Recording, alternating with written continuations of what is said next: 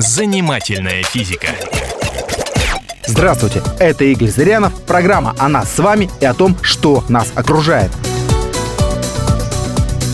Как клетки внутри нас понимают, что одни должны стать волосами, другие костями, третьи мозгами и так далее.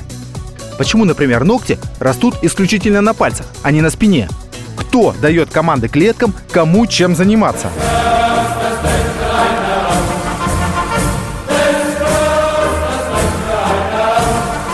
Начнем с того, что единого центра, управляющего ростом клеток, нет. Удивительно, но триллионы делящихся клеток ведут себя самостоятельно и вполне осмысленно. Они формируют сложные структуры без ценных указаний руководства.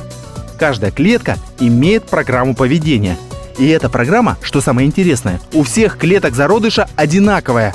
Однако, вскоре после своего появления на свет, клетки начинают вести себя совершенно по-разному – Одни превращаются в клетки кожи, другие в клетки кишечника и так далее. Как же так получается?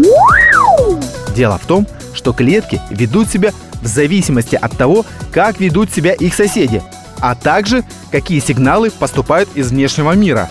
Например, клетки растений, у которых соседи есть только сверху, начинают превращаться в корень, а те, у которых соседи только снизу, стебель. Более того, они чувствуют сигналы извне – в данном случае земное притяжение, и принимает его в расчет, когда решают, как себя вести. Основные действия, которые делают клетки, включение или выключение определенных генов из своей программы. После этого клетка меняет свои свойства. С человеческими клетками точно такая же история.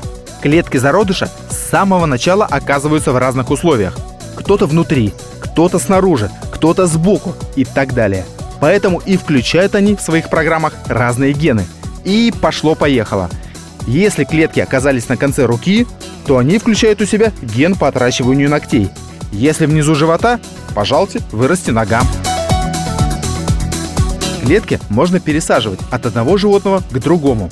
Например, если взять клетки глаза у мыши и заставить их работать в зачатке ноги у комара, то на комариной ноге начнет формироваться глаз. Правда, не мышиный, а комаринный. Занимательная физика.